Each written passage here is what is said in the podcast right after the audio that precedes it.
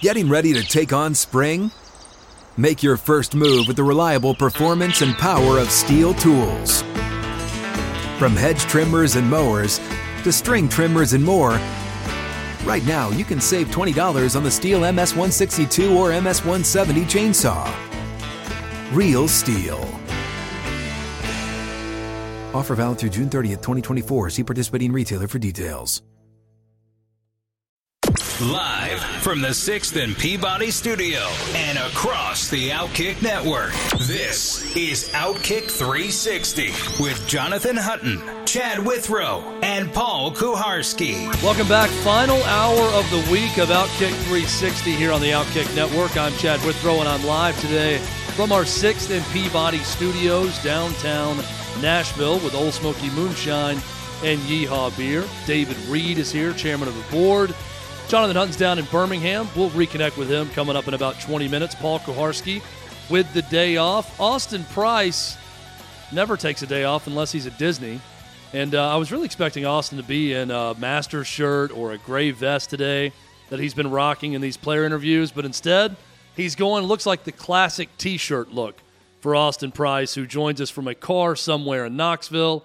I assume Knoxville could be somewhere else. Austin Price of VolQuest.com is our guest now. Austin, how are you, man? I'm doing great, Chad. And I'm actually in Maryville. My kids love to pick strawberries um, every spring. And so this is uh, strawberry picking time. So they're out picking strawberries, and I'm hanging out with you here in the car. Is there a spot to go where you can just freely raid a strawberry farm and pick strawberries? Are you trespassing right now with your kids, or uh, how, how does this work where you just go pick strawberries? Well, no, you, you just go over the it's Rutherford Farms over here in Maryville, and Okay. you know you pay you pay by the pound. You just go and pick a, a bucket full, and then pay by the pound. I love how uh, you're very active in the strawberry picking right now as the kids go and do it. You're, you're in the car. Smart man, Austin. Smart man. Um, so Exactly. the, the NCAA, Austin, came back and uh, they've decided while there's not going to be in game penalties for faking injuries to slow a team down, you are allowed to send a review in to the national coordinator of officiating, and then they can do something after the fact. I don't understand how any of this makes sense and what exactly they would do to a team if they were deemed to be faking injuries. Yeah, I mean, it seems like uh, I don't, I don't think it's a band aid, right? I mean, like it just seems like this is their kind of check the box. This is the best thing we came up with, um, you know. And so you're going to see people continue to do this. Um, how can you prove an injury is fake? You know, um, I guess if you know uh, a kid goes down and he's that's why the most logical thing is to do is if you if you if you go down, you've got to set out an X number of plays. Um, you know, unless you know um, and and I guess there could be you know there's could be a gray area to that, but I mean I just I ultimately think that this is just kind of a check the box thing. Hey, we did this, you know, so no one can you know complain, but obviously it's still going to be an issue going forward. Yeah, no, no doubt about it. And it's going to be an issue for Tennessee. Uh, they're one of the two or three teams that this is going to affect more than anyone else. Um, transfer portal, now that we're post spring, Austin, uh, what does that look like for Tennessee? Is there a particular position they're going to target more than others? And are there any names that you're hearing that Tennessee may be interested in right now? Well, right now it's Bru McCoy and Daryl Jackson, and uh, you know that's kind of it. I mean, there's just not a whole lot of people out there, and uh, you've seen more people go in the portal. Uh, this week, James Robinson from Tennessee went in the portal today, um, which is no surprise. He's not really played, not really factored here. Um, but at the same time, like a lot of the kids I've seen go in the portal are from this league. I mean, they can't come here. You know, I mean, you know, I, I know when Amarius Mims went in the portal, there were a couple of SEC schools that swore they would get a waiver for Amarius to come there. Um, and I just don't see how that's possible. Like, you know, I mean, how, how, can, you know, you know what I'm saying? Like, I, to me, like, that's a hard and fast rule. Like, you're either in by February 1st or you're not. And if you're not, then you're not going to be eligible uh, the next calendar year uh, in this league. And so right now, Tennessee is, you know, looking for, you know, help in the secondary, help at pass rusher. Um, Daryl Jackson is a guy who was committed to Tennessee coming out of high school um, and then ended up getting cut late in the process. He ended up going to Maryland, had a really nice year last year, has went back in the portal. Um, is going to officially visit next weekend, but you also have Florida, Florida State, Miami, all three Florida schools heavily involved. You know, I'd say there's going to be a push from people back home to, to stay in state this time around. But at least he's going to come back and give Tennessee another look. He loved Tennessee coming out of high school before they cut him. So interesting to uh, see him kind of give Tennessee another look. New staff, Rodney Garner's, you know, trying his best to get in there.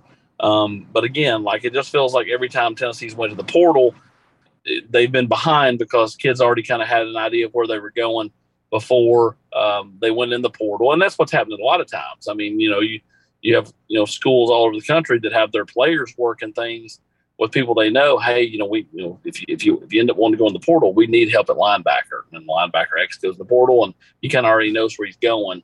And so, uh, you know, outside of that, Bru McCoy is the one to me Tennessee's waiting on. Uh, you know, with a, a, decision looming from him sometime in the next, uh, you know, week or so.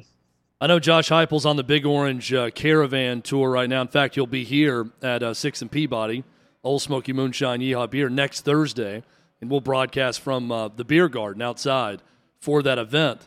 Um, getting ready for 2022, though, Austin. Looking back on 2021, there's never a hundred percent buy-in from everyone on the team when a new coach takes over.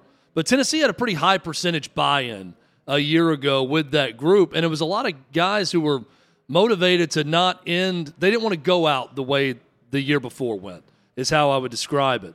If you're looking at this roster and this locker room right now, while this group is certainly more familiar with Josh Heupel and the type of program he wants to run and how he wants to run practice and how the team wants to run over the course of the game, how would you describe this 2022 team coming out of spring and their mindset now moving forward compared to what we saw in 2021? Well, I think last year was kind of a point where, like, you know, every, you know, so many people left, and then it was like, okay, are, are we done? Okay, everybody, everybody that's here wants to be here, right? All right, then let's. And, and it was easy to buy in at that point. Um, I think there's going to be a certain level of buy-in uh, every year un- under this staff because of the way they kind of handle themselves. It, is very much a family type feel. Um, you know, there's, it, you know, he, Coach Heupel, they preach all that, and but they really do live it. You know, I mean, and that's not to say other staffs before haven't lived it as well. I mean, Tennessee for years has kind of been known as that kind of like feels like home. Everybody's a family type feel. Knoxville's kind of this cool little place because it's part city and then part, you know town and and you know it's not too big not too small. Kids kind of fall in love with it parents fall in love with it. Um, so yeah I, for for my liking i, I think you're always going to have a you know a, a, pretty good level of buy-in.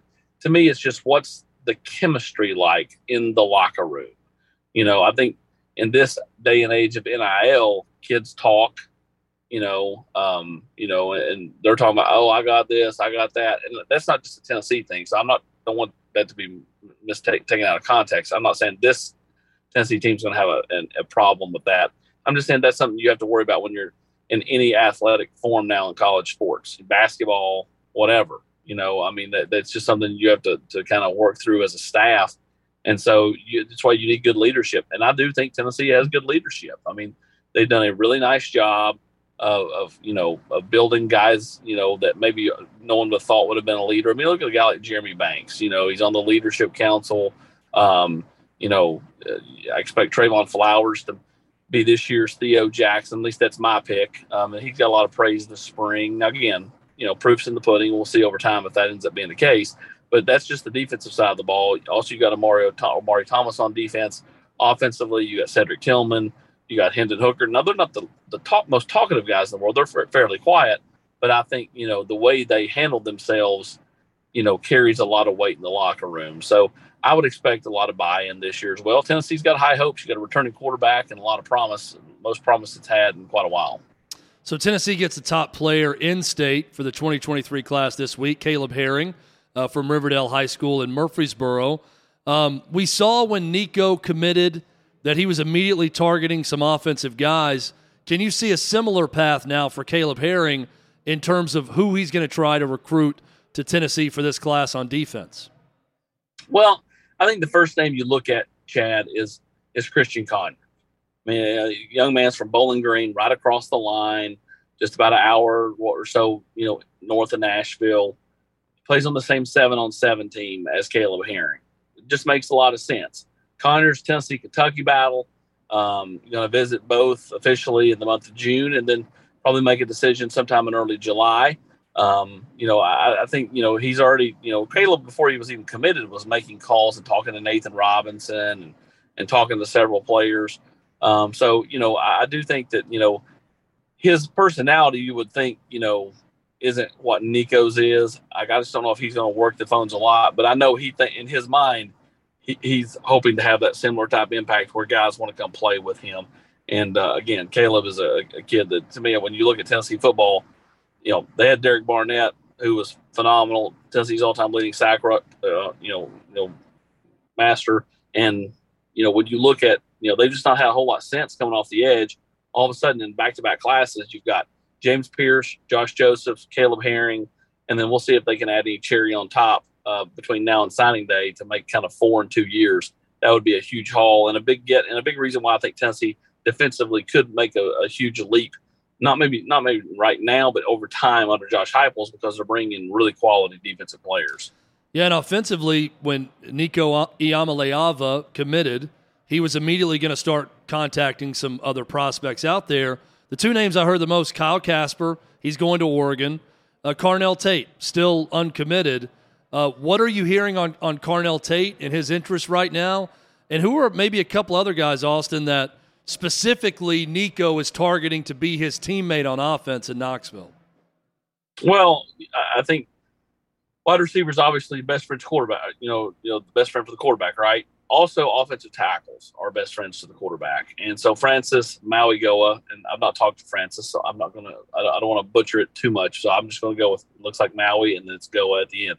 Um, you know, I, I, think both those are two that he's targeted a lot. I talked to Cameron Seldon, uh, wide receiver out of Virginia. Nico's been working him. Nico messaged with Caleb Herring, you know, up before he pulled the trigger officially to Tennessee, and just you know was kind of urging him, "Hey, get in the boat, help me," you know, that type of thing. So like Nico's working, you know, several different players. Um, you know, I mean, Brandon Inniss, uh, kid out of you know Florida. I, I, you know, I think he's most likely to stay in the state of Florida. But I mean, like you know, Nico gets people to at least listen, give Tennessee a look, and so we'll see over time. But it certainly seems like things are trending with a guy like Carnell Tate, trending with uh, Francis uh, Mauigoa, and uh, and we'll see you know kind of where things go from there. But he's calling a lot of different players uh, on both sides of the ball because he knows you know it's not just an offensive thing. He needs quality defensive guys to stop the other team, get the ball back for him and the offense it feels like on the basketball front, uh, Austin, that Tennessee need, really needs multiple guys at this point, and they're in with multiple transfers uh, that are some pretty good options. Yuri Collins from St. Louis is one of them. I, I want to ask specifically about him because there was a report from someone in St. Louis immediately when he decided to transfer was Tennessee is the leader right now for, for Yuri Collins. What are you hearing on that front, and what would Tennessee be getting uh, with this point guard? Well, they're, they're getting the nation's assist leader and uh, someone who can distribute, but can also score. I like him to a CJ Watson type player. Um, CJ could score the basketball, but he was such a distributor. He made everyone around him better. Uh, and that's what Yuri's done at St. Louis. an experienced guy with a good handle, um, you know, a nice yin to the yang with the, you know, kind of jitterbug speed of Zakai Zeigler. And so, yeah, I mean, Tennessee was thought to be the leader. We'll see. I mean, again, you know, when you when you enter the portal, a lot of times guys have in mind what they want to do. This one felt like that was going to be Tennessee, but if he doesn't make a decision fairly quick and he lets other teams get in the picture, then things change. And also, Tyreke Key is a guy from in-state, from from Salina, yeah. Tennessee. Um, I mean, I'm just looking at point totals, and I saw some highlights, but he's a guy who can score uh, while he was at Indiana State. Do you like where Tennessee stands with him right now? I do, but again, I, I think that you know, is he going to take any more visits? You know, or are we coming to a decision fairly soon? If we're coming to a decision fairly soon, then I think Tennessee's you know got a nice in there. Um, but uh, I, I, don't, I do not think it's done by any stretch of the imagination, as we said here at you know five fourteen on a Friday. And finally, uh, Julian Phillips, five star kid. Uh, the moment I saw that he's visiting Auburn, I thought, boy, that's not good news uh, for Tennessee given Walker Kessler a year ago and their competition uh, with Auburn. Uh, what are your thoughts on Julian Phillips? it feels Austin like the further this went along, the worse Tennessee's chances became. Yeah, you know, I, I don't disagree. Um, you know, the you know Duke, Gonzaga, you know, they're trying to still get in the mix with a guy like Phillips. You know, and, and then you know you got Auburn. He's going to take a visit to. Um, I know that he and the staff have continued to have dialogue, but that it honestly feels like Collins and Key are way more realistic than Phillips at this point. And uh, you know, I think you've got to get Phillips on campus. Uh, you know, if if you want a shot. So Tony Vitello uh, gets a four-game suspension for bumping an umpire in the game. And Austin, I don't hear, and I follow you, a lot of people in Knoxville that cover that university. I haven't heard a single person report that anyone at Tennessee has any problem with this. That Danny White has met with them to talk about, hey man, probably don't need to be getting suspended for four games for bumping an umpire. Any of that.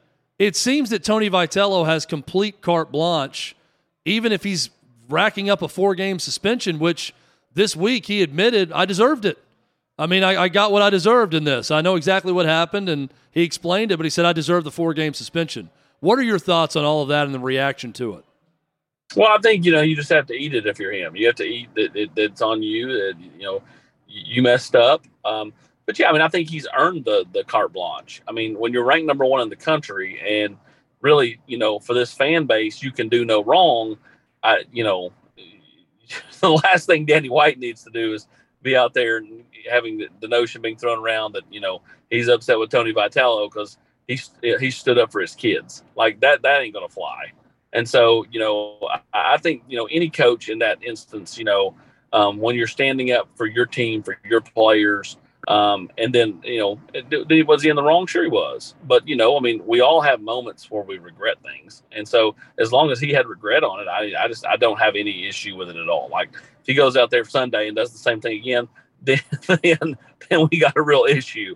But, uh, you know, I don't expect that to be the case. And, uh, you know, much like the golf balls, he's kind of got uh, his new little logoed cap going. And uh, that's going to be a hot commodity uh, around town, I would say. Well, and they're, they're, far and away the favorite to win the national championship right now by Vegas betting odds. And they've got a good atmosphere uh, for home series. Has this become a chip for other programs to play in terms of recruiting visits and, and what they can do with ba- it? Sounds crazy. It's usually the baseball program using a football game or a basketball game to bring in prospects, but are other programs using success in baseball to help with their recruiting efforts? You know, I don't I don't know how much that actually has happened, but I mean, why not if you're Josh Heupel and company? I mean, like look at like Tennessee's going to have a huge, um, have a huge recruiting weekend in the month uh, or week weekend at the end of May. That'll be the SEC tournament, so there won't be baseball in town then. Um, but why not, while you know the, the, the, recruiting periods are open, get these kids to come to town, um, you know, and, and then you know let them watch a little baseball. It lets them see the fan base uh, you know, kind of, you know, in a, in a, smaller version, but still an electric atmosphere. And then they can kind of paint the picture. This is 4,000 people. Look at how loud they are. Think about 100,000 people. And, and, and, you know, then it kind of gets in, you know, parents' minds, kids' minds. And, uh, you know, I, anytime you can use Tennessee's fan base like that, it's going to be a home run because Tennessee's fan base does a really good job of being passionate and showing support for their school. Austin Price, VolQuest.com, joins us every Friday. Austin, thank you for taking time away from strawberry picking to join us today on the show. Really appreciate it. No, no problem. And you know, hold on before we go. I want to make sure we we, we flip this around here. I want to show that I'm not driving. See, I've had several texts saying that's fantastic that I'm driving on the show. Not driving, sitting in the passenger seat here at the Strawberry Festival or the Strawberry uh, Field here in Maryville and there it is. There it is, everybody. There it is. I mean, the, the people that saw that and thought you were driving give me way too much credit because that would have been the most remarkable job of doing an interview while driving and being that still the way you are. So I, I never thought you were driving, and and you're not unsafe that way, also, Austin. So I give you way 100%. I give you way more credit in the being safe department than people are giving you way too much credit in that you could drive and do that interview and look this way the whole time. Uh, here, tip for strawberry picking there, Withrow. Eat while you pick. Eat while you pick. Smart man. Austin Price, VolQuest.com. Austin, thank you so much. We'll take a quick break. We come back. We're going to go back down to Birmingham. That's where Jonathan Hutton is at Protective Stadium, getting ready for USFL Week Two. We'll talk a little bit of USFL. We'll talk a lot of NFL when we come back. This is Outkick 360 across the Outkick Network. What's up, everyone? It's Nick Wright, and I got something exciting to talk to you about today. Angi, your ultimate destination for getting all your jobs done well. Now, Angi isn't just your average home services marketplace. It's a game changer with over 150 million homeowners served and a network of over 200,000 skilled pros. Angi has experience and expertise to tackle any project with ease. Whether you're looking to spruce up your backyard or undergo a major home renovation, Angi's got your back. And their pros are locally based, often running small businesses right in your community. And here's the best part Angi makes the process seamless. From researching and comparing pros to scheduling services at your convenience, Angi's user friendly platform puts you in control. So why settle for anything less than perfection when it comes to your home? With Angi, you can trust every project will be completed with the utmost care and professionalism. So get started at Angi.com. That's A N G I, or download the app today to discover why homeowners across the nation are turning to Angi to get all their jobs done well. Welcome back, Outkick 360 across the Outkick Network. I'm Chad Withrow in studio downtown Nashville, 6th and Peabody, Ole Smoky Moonshine, Yeehaw Beer. Jonathan Hutton is with us. He's down in Birmingham, Protective Stadium, getting ready for USFL Week 2. Hutton is a man who has a stadium at his beck and call right now, an entire stadium. Here we are. Free run of the entire stadium right now. Great backdrop for Hutton. And uh, so I was there in week one for USFL. And Hutton, we talked about it this week. I was pleasantly surprised with the crowd. Uh, I tune in on Sunday, and there's no one there. Uh, it was bad weather. It Right. was Easter Sunday also. This is very much a made for TV product. So my expectation for attendance has always been low for USFL, and it's way more about the TV product and if people are tuning in to watch the games on television. Uh, but you're there now for week two. What are you expecting for the games you're going to be at over the weekend? Chad, we can talk the good and the bad. That's what I like about this. Yeah. Uh, as we as we move forward across the USFL, let's start with the good. Um, the the TV numbers that came out. I think if you ask Fox or NBC about the TV numbers and the broadcast, both locally and nationally, they're very pleased with the overall numbers. You know, three million tuned in for the opening broadcast. Locally in Birmingham, more people tuned in to the USFL than the NBA playoffs that weekend.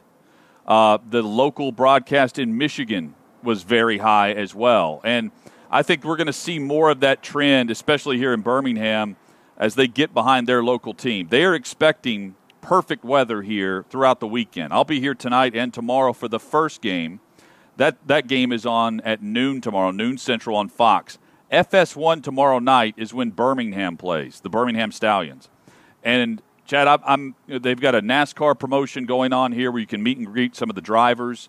They'll have some cars on display with their partnership with Fox uh, and NBC. They will have a great crowd on hand tomorrow night.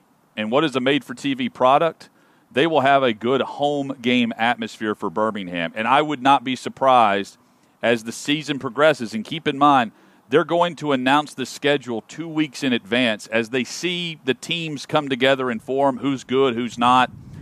I, I would not be. I'm not going to be shocked if Birmingham is on a lot of the national broadcast, the big Fox or the NBC broadcast, because so far the city is behind the Stallions, and the home game atmosphere that I watched in Oklahoma, you were here for in person. That was really good. Unfortunately, the weather and the holiday weekend played a factor in Sunday. But I, I think the weather and the open weekend this weekend plays into the USFL's favor a bit. Yeah, no, I, I, I agree with you. And um, it's an interesting case study in that if it works this way for Birmingham, I think from a cost effectiveness standpoint, Fox and USFL, they're smart to keep everything in one city for this year and not worry about renting out eight different cities, stadiums, and everything that goes around that in year one to test it out. But if it works with fans in Birmingham, you know, could it work in other markets if this thing expands out a year from now and you've got actual right. home games and travel happening in Michigan, in, in Pittsburgh, in Houston, in Tampa Bay, in these different spots? So I, I think interesting to watch how Birmingham, the city, responds from an attendance standpoint. So that's one to watch. One that everyone's going to be watching, Hutton, is the NFL schedule release. It's amazing mm. how the NFL continues to create news. I know. And create television events and things that we're all going to be tuned into on a television, on a smartphone, on a social media app, somewhere. We're going to be paying attention and watching. And now the schedule release is another one of those events. So it is. Uh, the, the, you're right. The, it, they made an announcement about an announcement, and it got tons of coverage. The NFL schedule release, and I'm looking up. May the 12th is when when the schedule will be released. That's a Thursday. Thursday, May the 12th. Uh, but there will be games that will be announced prior to May the 12th, which is a national holiday for some of uh, the NFL fans that can't wait to plan their weekends around certain events. But uh, let, let, let's go through a couple of other dates, which I think are important and new this year. Amazon, Amazon Thursday Night Football. Their first game will be announced next week, April the 28th, on Thursday, the day of the NFL draft. Uh, Amazon taking over Thursday Night Football.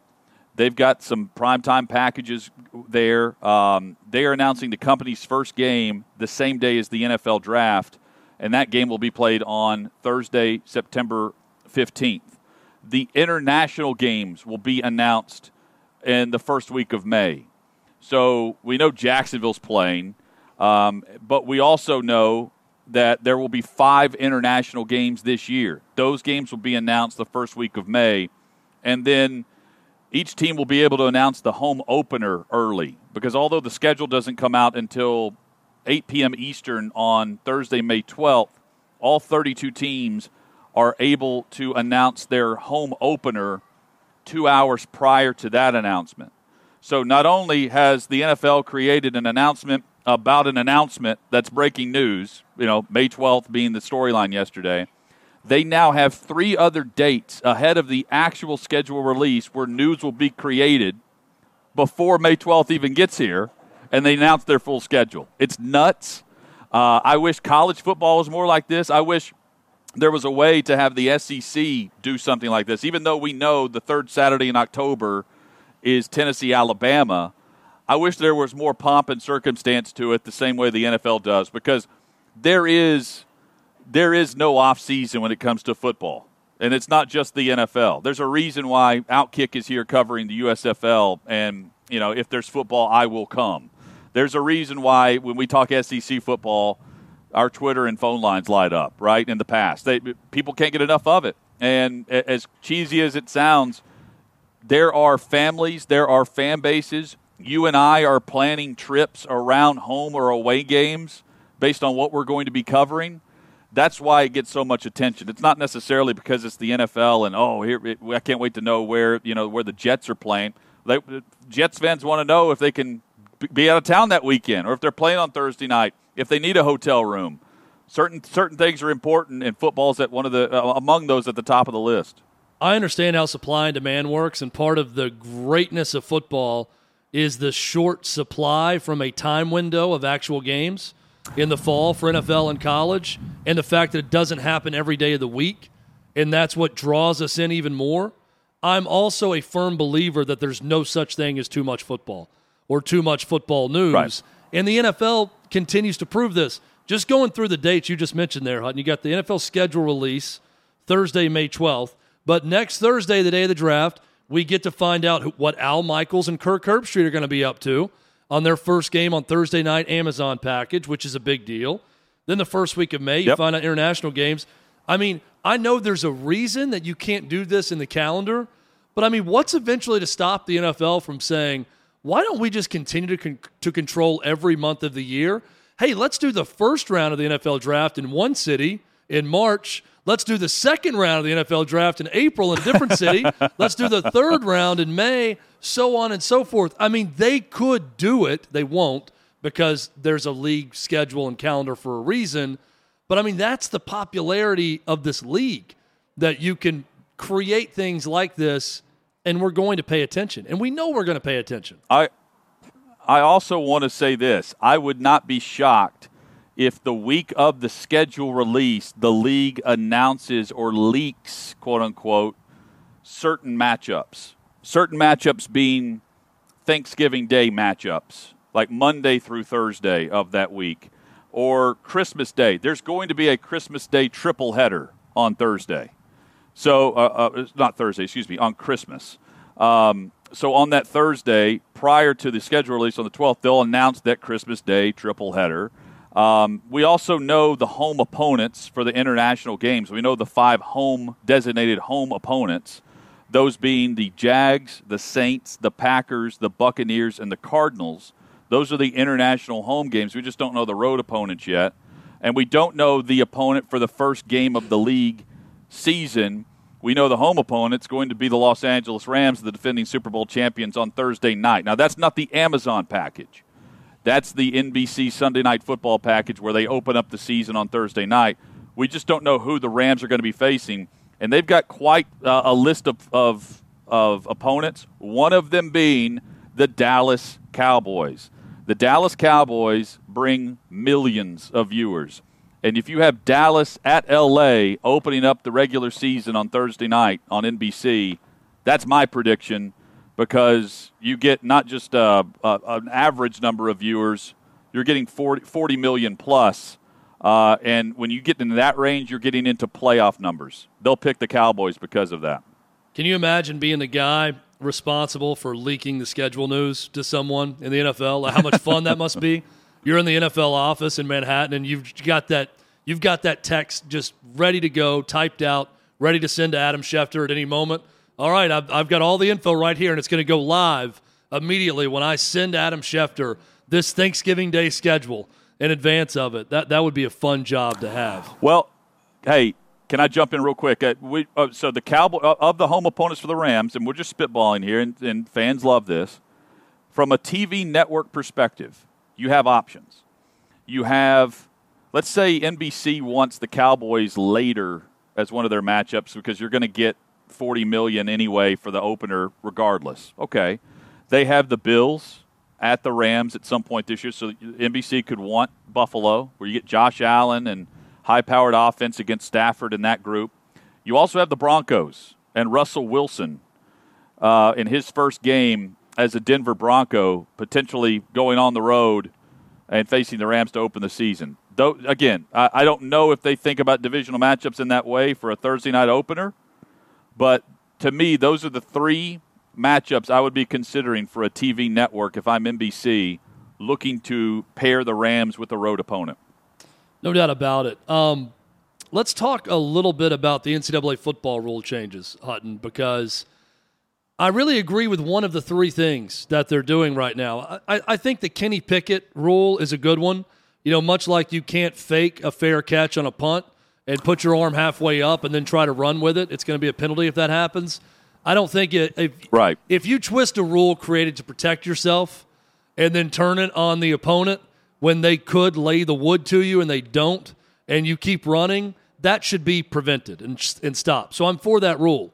But the other two, when you look at the review process of the helmet to helmet, and a guy, you know, happens in the second half, they missed the first half of the next game, where that can now come back by review.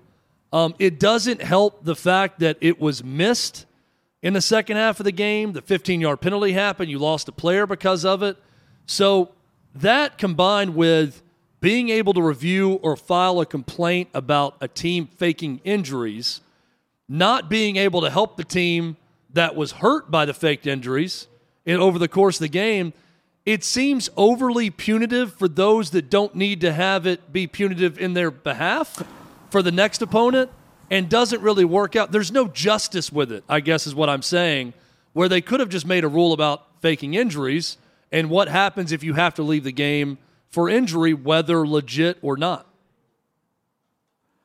Let me let me ask you this from a, a common sense standpoint, and maybe I'm too naive when bringing this up.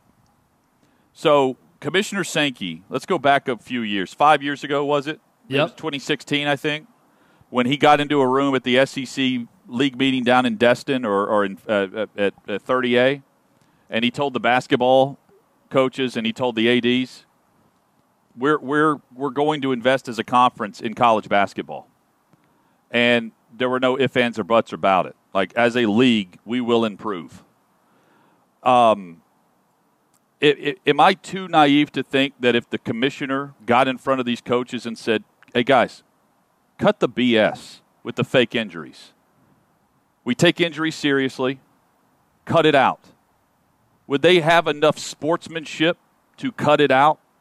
Because I haven't heard Sankey step up and say anything about this. He's the most powerful man in college sports. The coaches and the ADs respect him a great deal.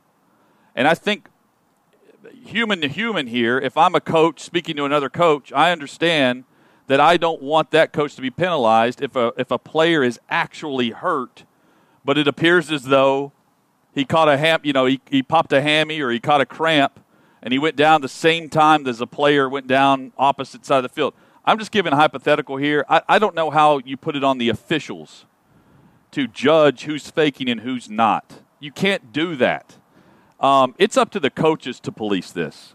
And it's up to the leadership to stand up and say, there's no penalty for this, but let's have some common sense about it and be a coach and learn how to defend an up tempo offense or learn how to, on offense, give a pace of play and save some timeouts where you have it in the fourth quarter instead of faking an injury so you get an extra timeout.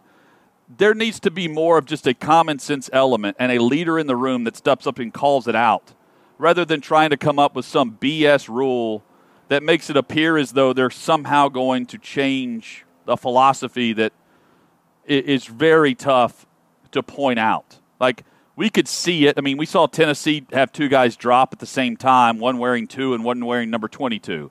It was pretty obvious what was going on there. Um, it, Ole Miss is a prime example of this, and there are others. And it's not going to stop until someone at the very top gets everyone in the room, similar to what they did for college hoops, and say, for the greater good of the conference, stop it. And I, maybe I'm too naive to no, expect I, I don't. I don't think that you would are. change the tone. I, I think Hutton that could happen in SEC games. But the problem you have here is, I mean, you got coaches making a mockery out of it, and Lane Kiffin's the top of the list.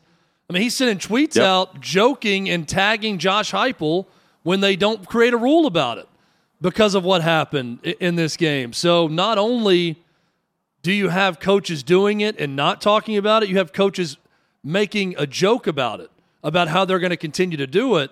I think if Tennessee, if Tennessee's loss to Ole Miss would have prevented them from some sort of SEC title or national championship, there'd be a lot more talk about this.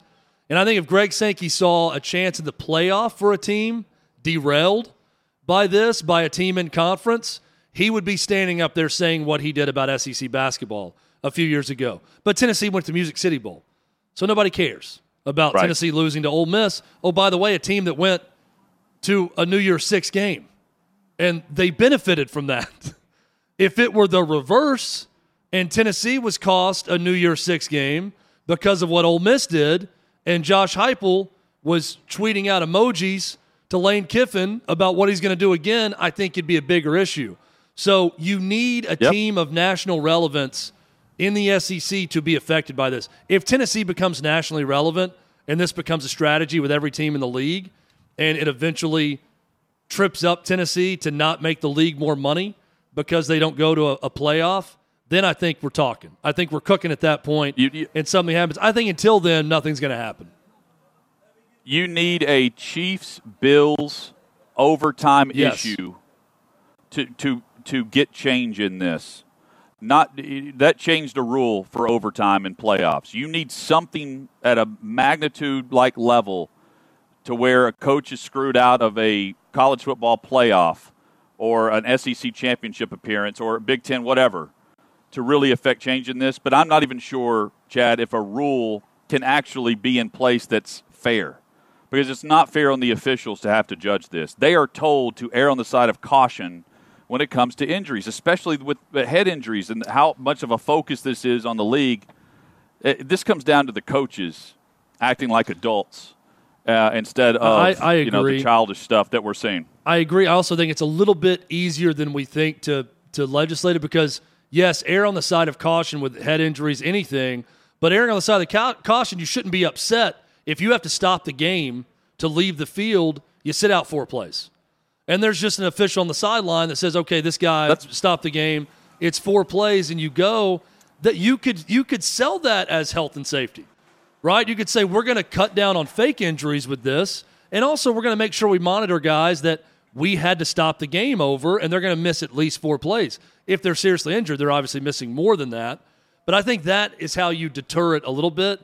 Um, we'll see if it continues. Again, if a Tennessee or a team that plays at that pace becomes nationally relevant and it's a spotlight type game that costs them, I think it's going to get more more momentum. But you know, the SEC Network at night game, even though it was a great game between Tennessee and Ole Miss, where that happens, probably isn't going to move the needle enough to do that. We're going to take our last break of the show, come back, close up things, talk to Hutton about what he's watching for this weekend with USFL, what to watch for with all sports over the course of the weekend.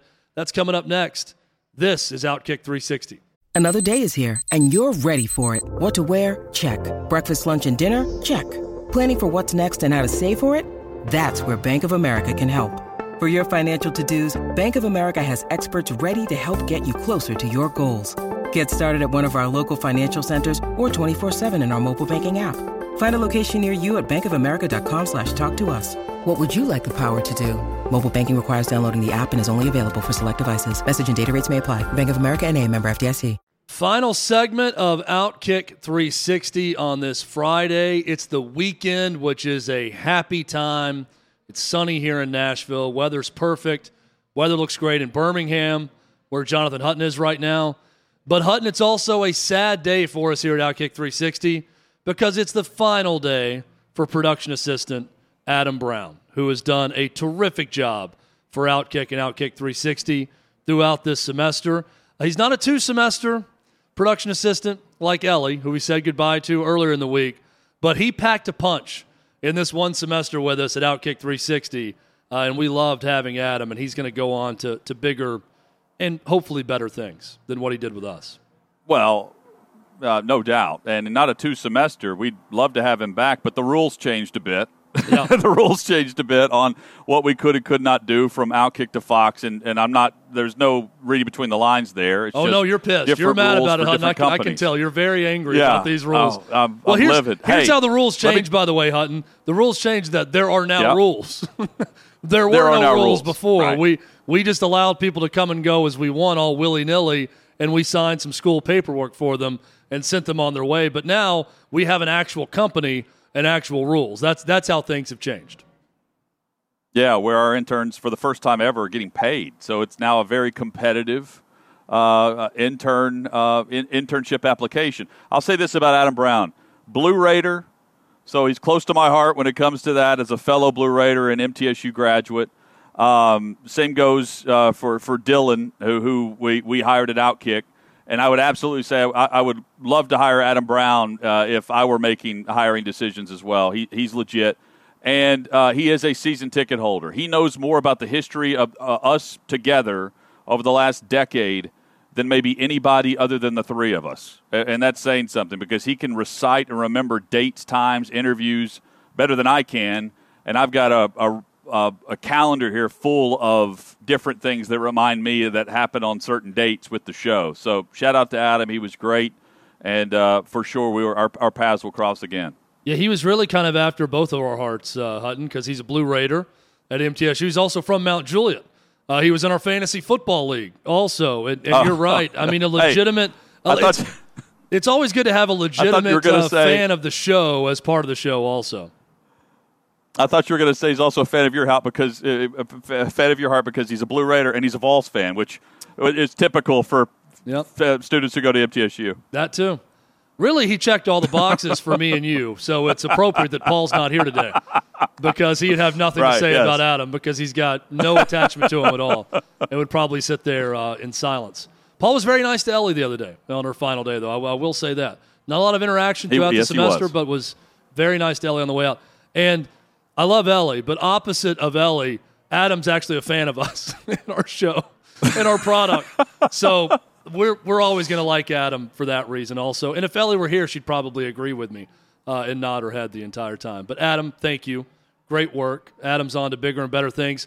Hutton, you're on to to bigger and I don't know if it's better than you know talking with me for three hours. It's not, but you get a chance to get a behind the scenes glimpse of uh, of the Michigan Panthers with Jeff Fisher for the USFL, and we can see this, read about all of it at Outkick.com. Correct? Yes, I'm going to give some coverage to Outkick.com this weekend here with Fox and the USFL. Fisher uh, is going to grant me locker room access, so I will be uh, in the in the locker room for pregame, halftime, postgame, wherever. We have all access passes here, Chad, so we'll be all over this stadium t- tonight and tomorrow, and give a glimpse at what it's like for the coaches as they coach and then scout the next week's opponent. That's the idea behind uh, the, the coverage I'm bringing this weekend at Outkick.com. Hutton's going to hold an extra point at one point this weekend uh, in a USFL game. That's the level of access we've been granted at Outkick. Uh, Hutton, thank you so much. We'll be uh, watching everything at Outkick.com over the weekend. Thank you. And also, yeah, thank you, Chad. We thank you for the access you grant us into your lives, listening, watching every week. We're out here for this week. We'll be back next week on Outkick 360.